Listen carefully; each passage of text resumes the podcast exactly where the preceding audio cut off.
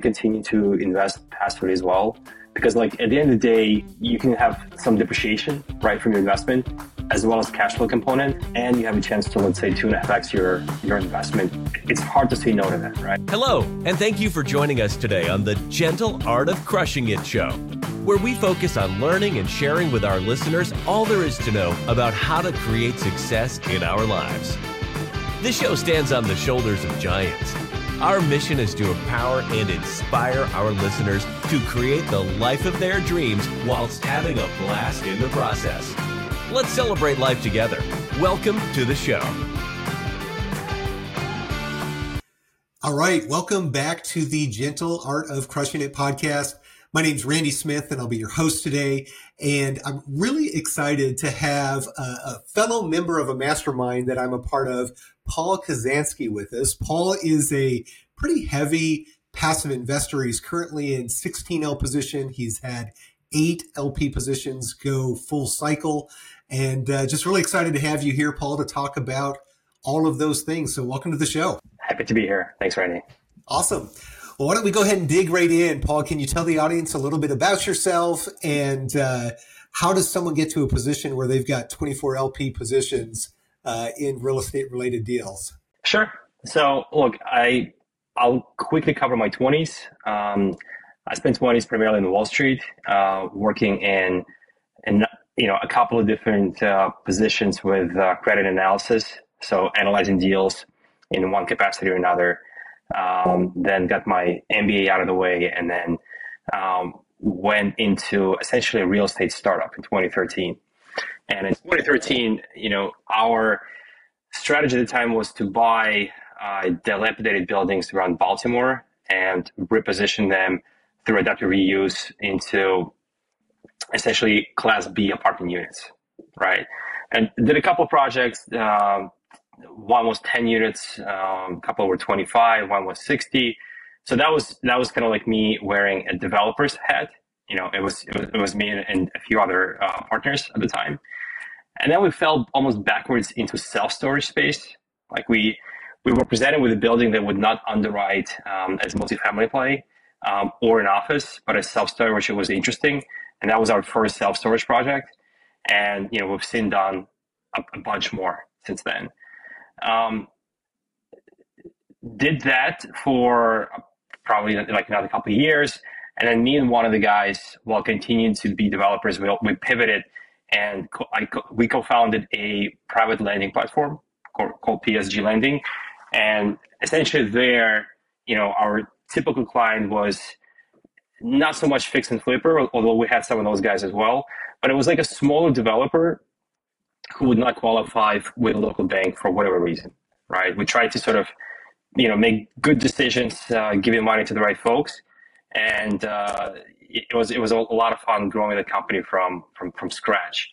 Um, and then when I exited the the business and the partnership two years ago, um, we had you know eight people, uh, staff, and putting out uh, north of I think it was north of 60 million origination per year.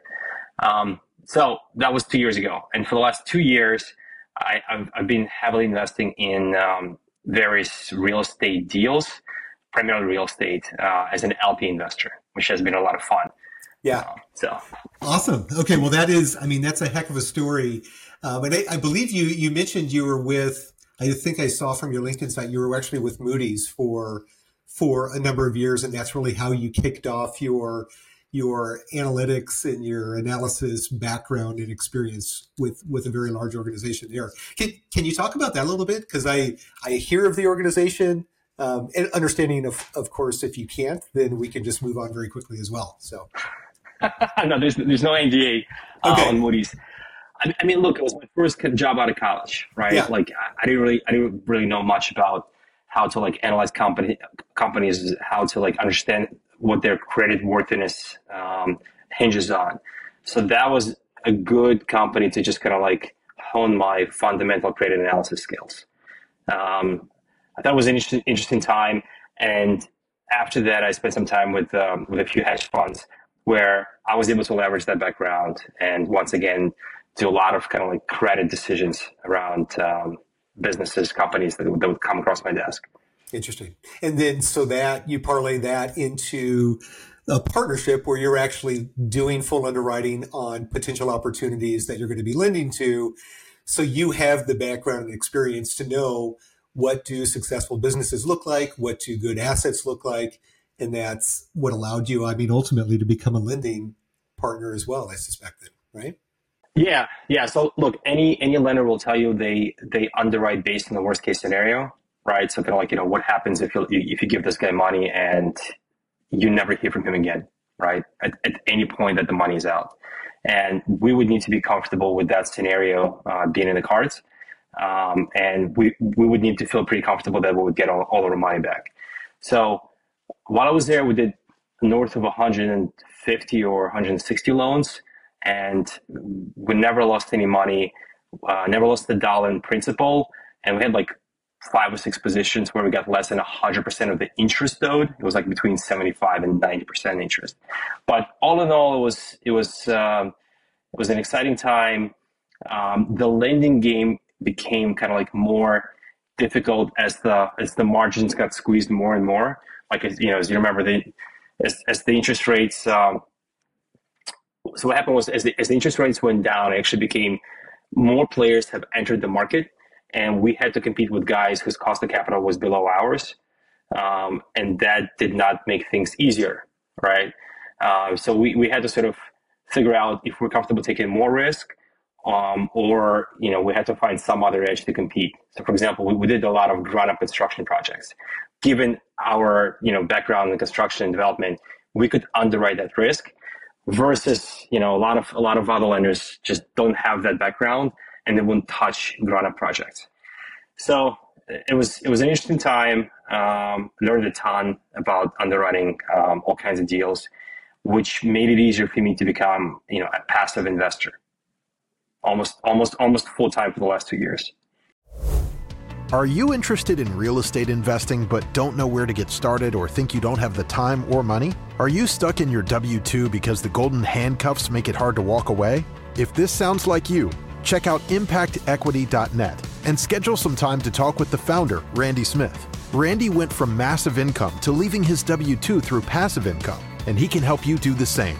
www.impactequity.net. So, yeah, very interesting. So, you come from a very analytical background.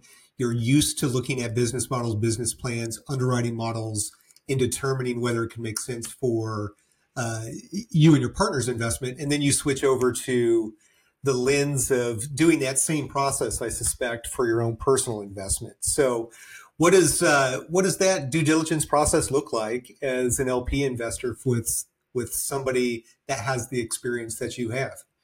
Yeah, so that's that's a, that's kind of like a very open-ended question. You know, we can talk about this for a long time. sure, but, sure. Yeah, I'll, I'll tell you one of the things that um, that happened. Um, so in the in the eight years that I spent with a with with a former partnership, all the money that I've been, I guess, all the projects that I've been investing in were pretty much uh, development projects, right? Uh, some were existing buildings and we repositioned them to like a different asset class, and some were ground up construction. And one thing that I that I learned is that the cash on cash component on a ground up, ground up construction deal is not very sexy right? Right. You know, right, right. if you're dealing with if you're dealing with self storage, you know, you got to get all your, you know, you take down the land, you got to get all your permits in place, then you know, permits, zoning, what have you. Then you go vertical, right? I guess you, you break ground. There's lots of risk. Things go sideways. They take a lot longer than you would expect them to. And then finally, when you build the building, you know, you have to stabilize it. And uh, for you know, a hundred thousand square foot box, which is what you see with a lot of like self um, extra space or CubeSmart uh, buildings. It takes three years to stabilize the project. So from the from the beginning to a point that it's stabilized, it, it easily takes six to seven years um, for you to really get your money out um, through like a liquidation event. So not not much of a cash to cash at all, and you have to be very comfortable just hanging out for six or seven years uh, to see any cash coming back to you, right? You might get like a two and a half two and a half x um, uh, return on your on your initial investment, but you got to be very patient, right? Um, and last two years, I sort of realized that I don't like to not get the cash on cash component on most of my investments. And I've been looking, you know, uh, whether it's multifamily or self storage or mobile home parks, but situations where there is a cash on cash from the day you come in, right? So, you know, if it's a self storage deal, um, it's it would be an existing building that somebody is doing some sort of a value add work to, so that maybe they're like increasing the density or they're doing like a small addition um, or the, the improving on the operations of the existing building, right? So that you don't have to wait for six or seven years to see your money uh, back, and you, you can come in and get you know seven, eight, nine percent cash and cash starting year one, right?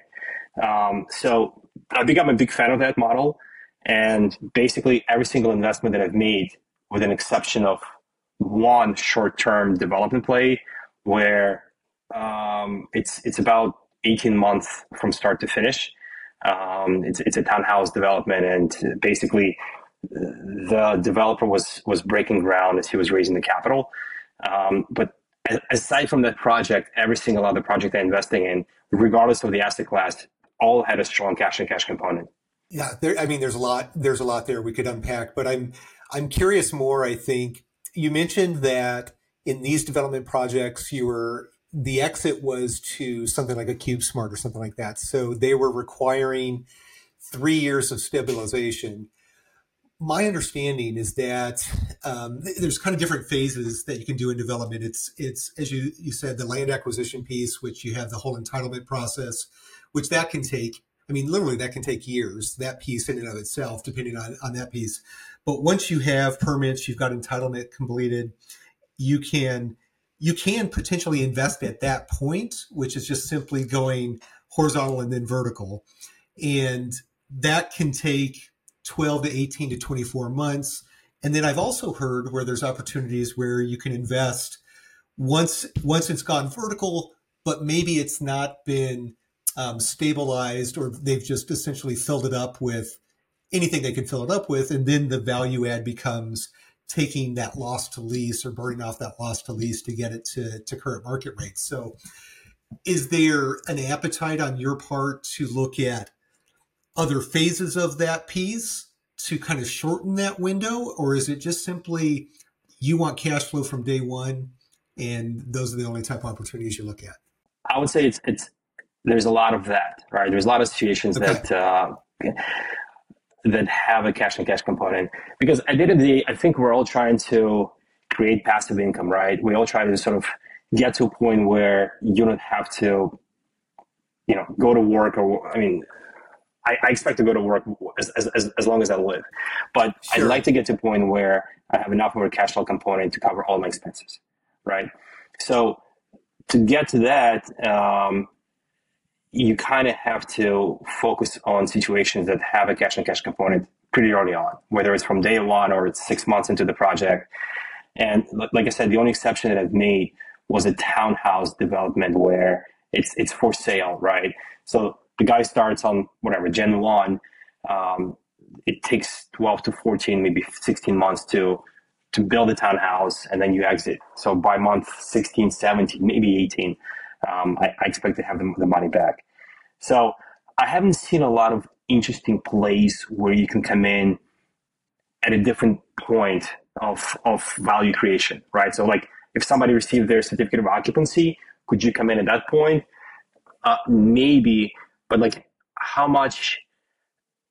I just I just haven't seen situations where developers are willing to, to take on new equity at that point usually they can go to the the the banking community. Right and yeah. say look most of the, most of the risk has been removed right? Can you can you give me a bigger loan? Something like that. Um, got it. so i just i just okay. haven't seen a lot of interesting plays that where you can come in mid mid project that makes sense. Yeah, no, no doubt. It's uh, and I think it's probably different between self storage and multifamily, and you know all the different asset classes as well.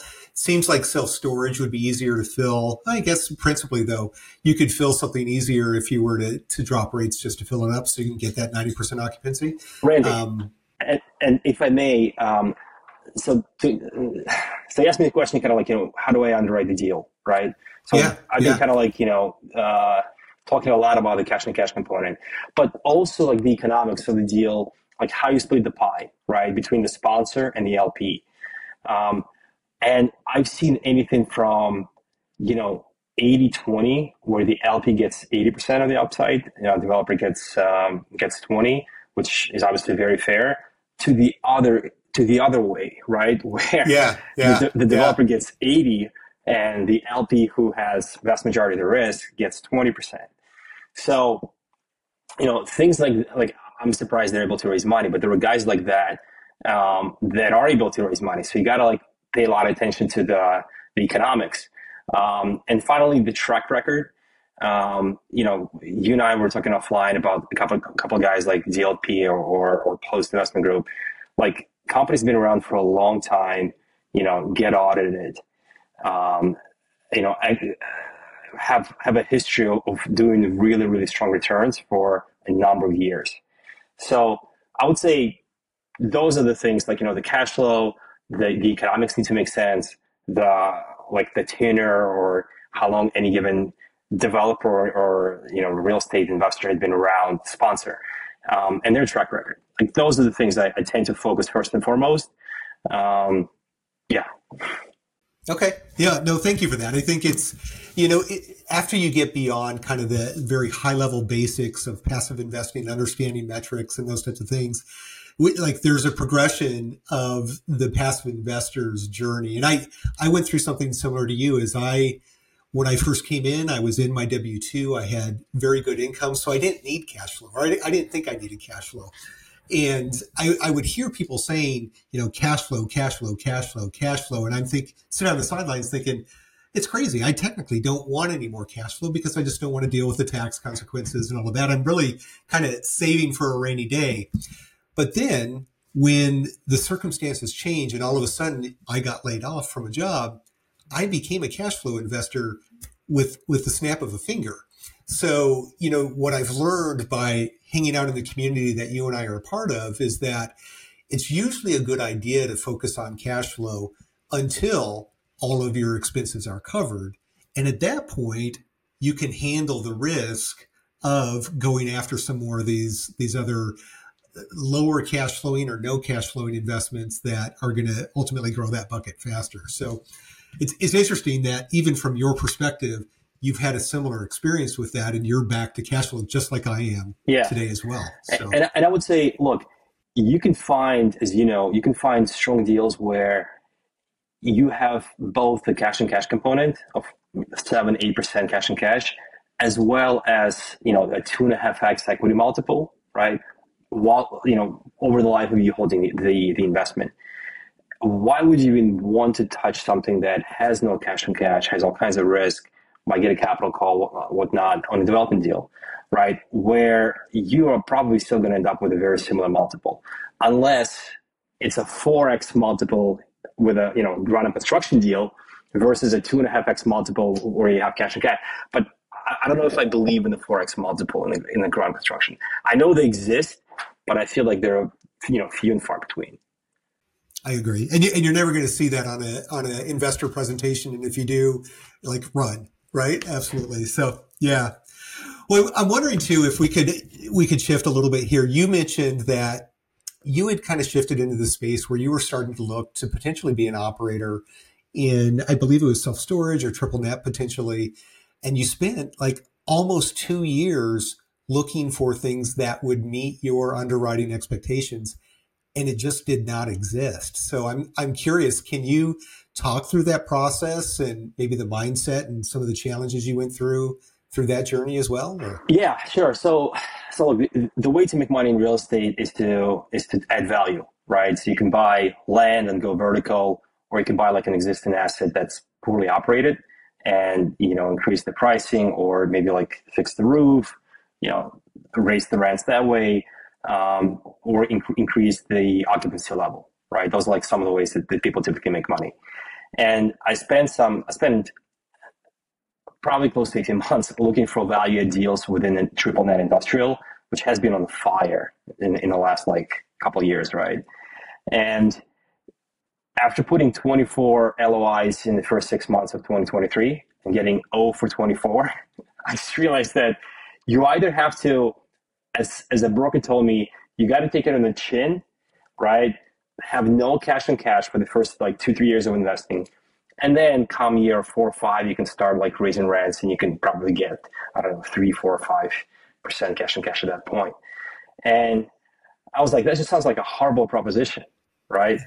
Um, no doubt. Yeah. Yeah. Like, so there's been a major disconnect between the buyers and sellers, right? For, for like, for, for the last 12 months. And, you know, instead of um, kind of like lowering my expectations and, you know, settling for mediocre investment projects, you know, I just kind of like I was totally fine investing as an LP in situations where people were able to find usually off-market deals that had better economics, you know, with a cash and cash component, often had a, a depreciation play, right? That you and I both care about a lot. So, um, and then basically a few months ago, I sort of made a decision to focus on purchasing an existing business. Um, one, because I realized that the, you know, if in real estate you buy something and has like, you know, a nine cap or eight or nine cap, that's considered great. And, you know, businesses, it's more like a 30 cap when you buy something. So um, for real estate guys, it's hard to like wrap, wrap your head around that number. But um, it's a different it's a different level of risk, right? There's operation experience uh, is, is required, or you better be able to to, to operate well. Um, but the upside is is tremendous. And as I think basically, you know, we're, we're facing a what are they calling the the silver uh, tsunami? Like something like something like eleven thousand baby boomers are retiring every single day, right? Walker Deibel talks about it in uh, Then Build. Like over the next seven years is is just a fantastic time to to try to find a business that's you know simple to operate, um, has a great track record, you know, you can borrow up to 90% from, from uh, small business administration through SBA 7A, right?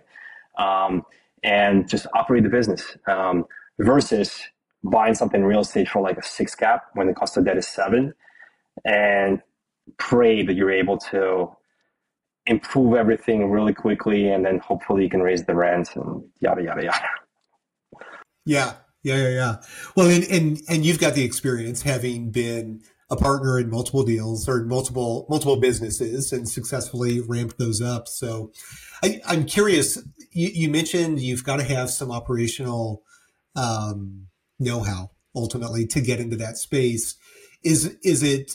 And, and I've not spent really any time looking into business acquisition up to this point, but I'm intrigued with it. And I my fear would be that y- you would have to hire somebody really to run the business unless you wanted to jump into the weeds from day one.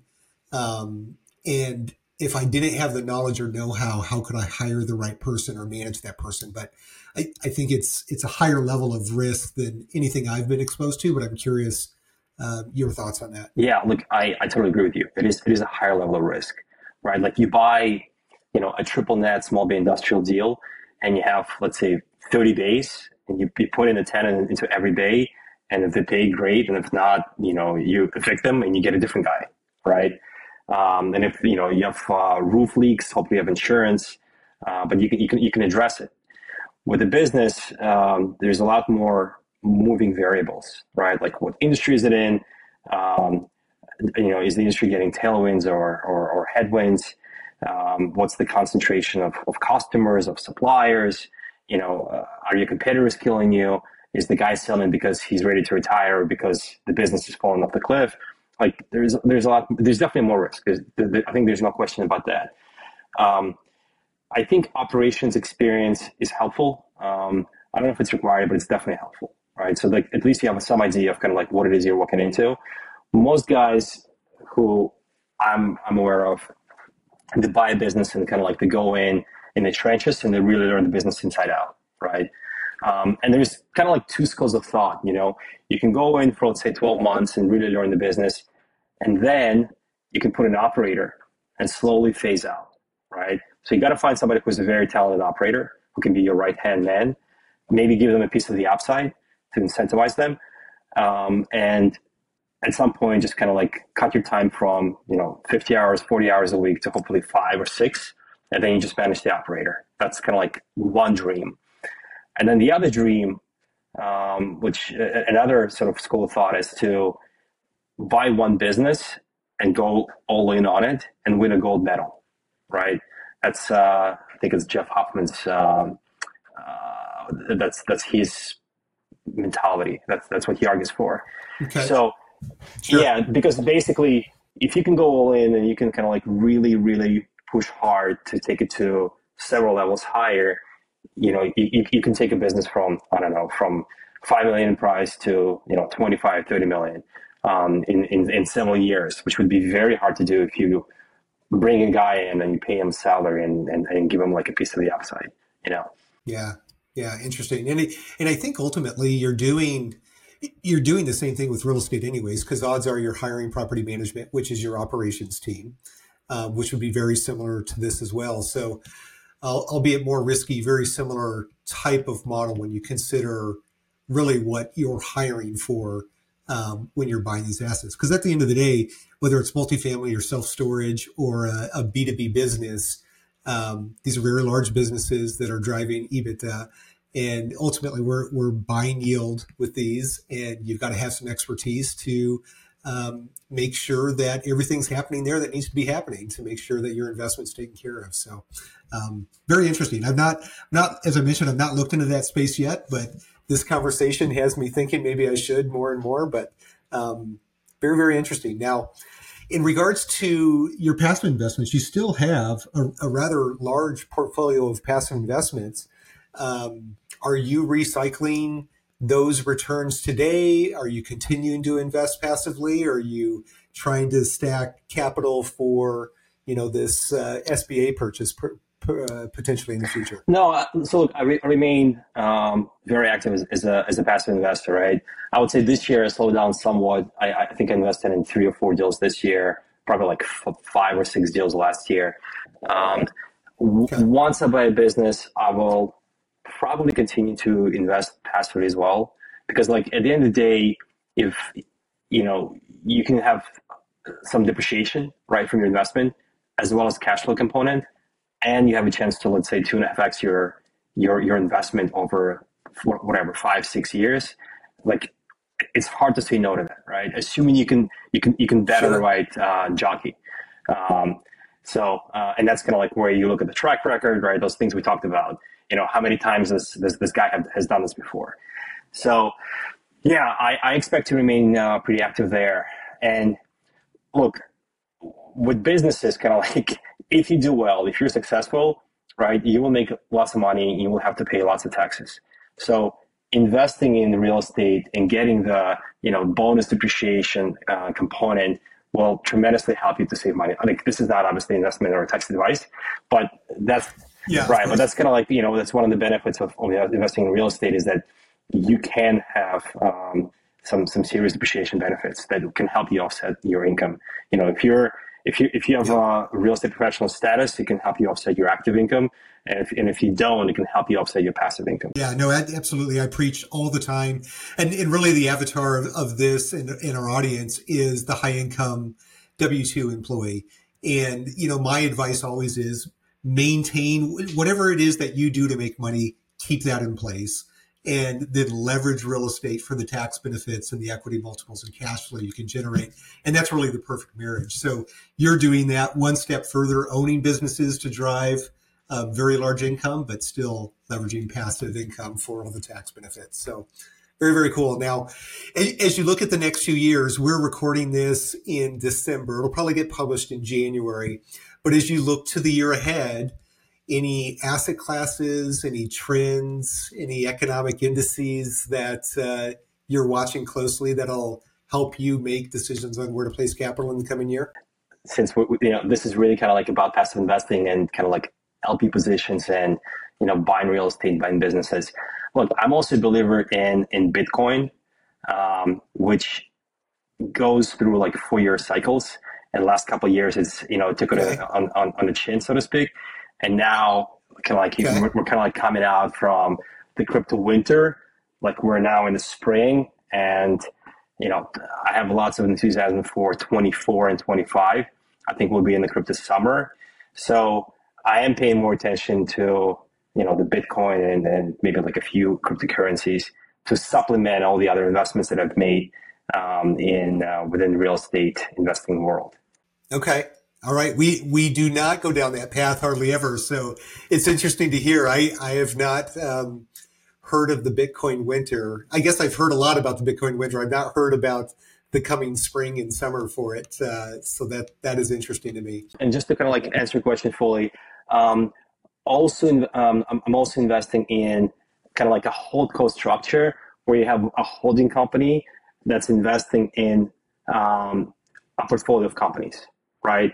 So you may have like okay. again like a single a single holdco level company, and underneath it there is 16 different businesses right, with respective CEOs sure. and operators and CFOs. Um, and they have like fractional, you know, C-suite guys that sit at the holdco level to help bring efficiencies and just make the businesses better. So um, that's that's the first investment that I, that uh, I'm about to make this year that I haven't made before. But that kind of like goes to the whole business investing um, theme that we talked about. Sure. Um, except here you're betting yep. on someone who's done it before and again, like they have you know a decade of of um, of track record uh, to show that they they know what they're doing. Um, but look, once again, you get the cash and cash component, right? And you also have you also participate in appreciation in the value of these businesses, right? These underlying businesses as they grow and, and, and they get bigger. Um, through, in the passive capacity once again. This kind of investing opportunities is not nearly as common as the real estate deals that you and I see every day, right? It takes a little bit more effort to find these deals than the holdco level deals, but uh, they're also wonderful if, if you care about investing passively and getting the, the cash and cash component. Interesting. So, so it sounds very similar to like a, a, fund of multiple assets in the real estate space, but it's just multiple businesses. Um, generally on those funds, they're a longer term hold. Do you see that these are longer term as well, or what's the exit strategy? Yeah, there's like a five year lockup, right? So if you see yourself having need for this capital in the next couple of years, this is probably not the right one. Same as most real estate deals where the money is locked up, right? If, it, if it's a development project, construction project, your, your money is probably locked in for you know at least three, four, five years, uh, if not longer. Um, so you you have to be comfortable with the illiquidity aspect of it, right? Um, but I'm, I'm I'm okay with that. Yeah, very interesting. I'll, i I know I hear a lot of people in the community talking about this model that you're suggesting, and and again, I've been um, kind of sitting on the sidelines watching, uh, as I as I tend to do for a couple of years before I'll generally jump into anything new like that. So, very interesting. I'll have to dig into it and learn a little bit more. So, very good. Well, yeah, Paul, this has been an interesting conversation. Um, is there anything that we should have discussed or anything I should have asked that maybe I missed or anything you'd like to share with the audience before we, we go to our, our final set of questions I'd like to ask everyone? Um, I mean, look, I think it's very important to do your diligence on the companies that you're investing with because everyone can like look great and sound great you know, like the rising tide lifts all boats, right? That's like, like what we've been experiencing over the last several years. Um, but, you know, as we are kind of like wrapping up 23 and entering 24, there's been lots of guys that are losing shirts um, with their investments because they, they, they invested in, a, in the wrong entity or the wrong sponsor. So for people who don't have the experience to size up a sponsor, just be careful to to go in blindly, right? Because like there's there's plenty of bad actors, uh, some intentionally, some not intentionally. Like some guys who you know have very expensive debt today. There, could be great people with with great the best intentions, right? The, the, the road to, to hell is paved with, with good intentions. Um, but right, the interest rates went, went up so much that some people got really hurt in the process.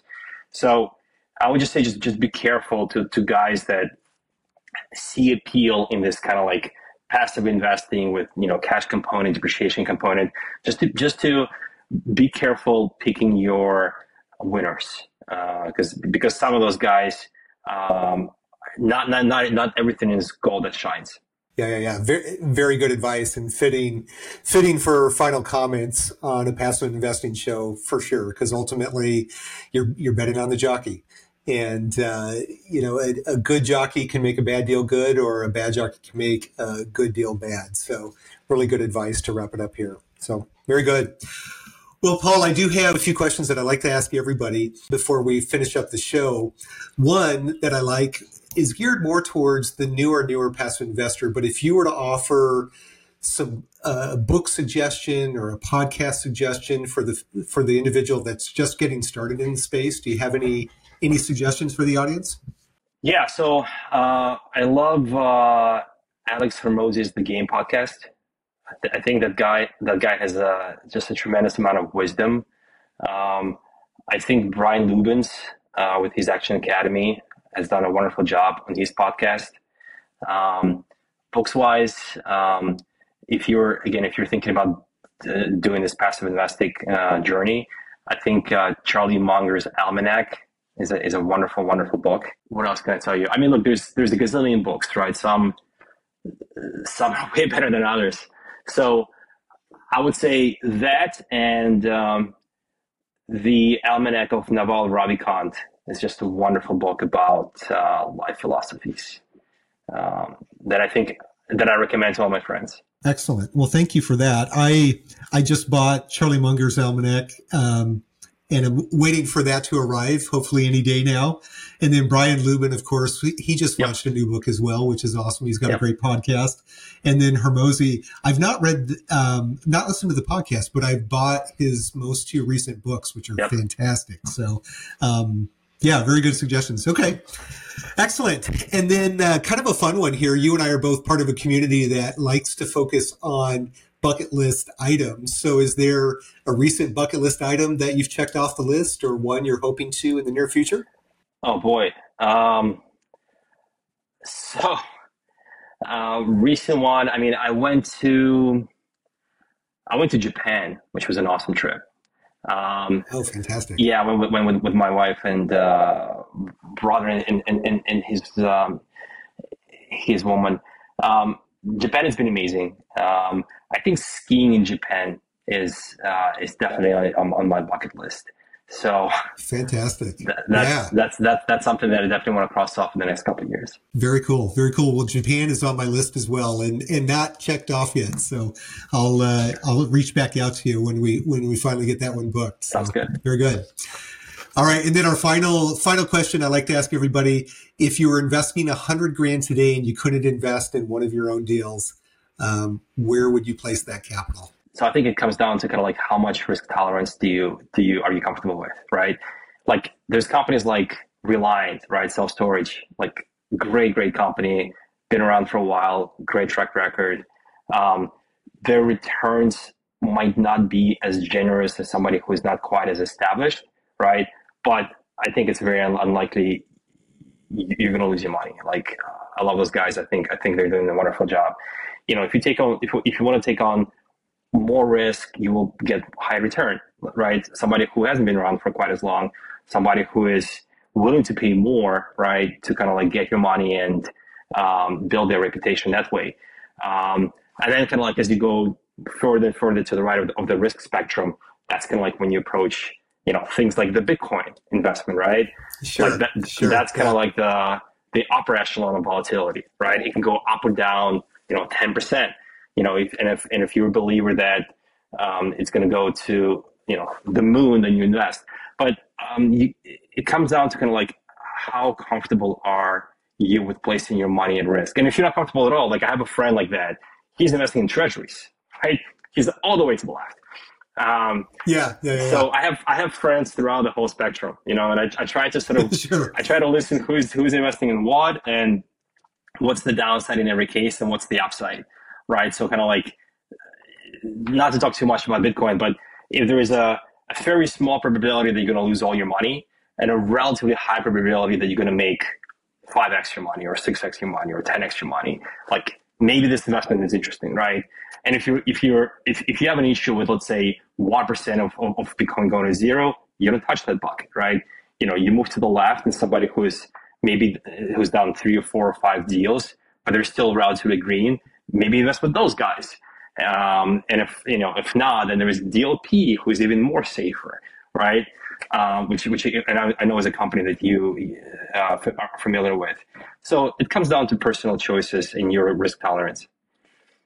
Love it. Really good advice, Paul. So, yeah, thank you so much. This has been a fun conversation. I we never really know where they're going to go when we start these, but this one brought us down a couple of, of different rabbit holes that I think brought a lot of value to the audience. So, thank you so much, Paul, for being on the show. I appreciate it. It's been a pleasure. Thanks, Randy. Awesome.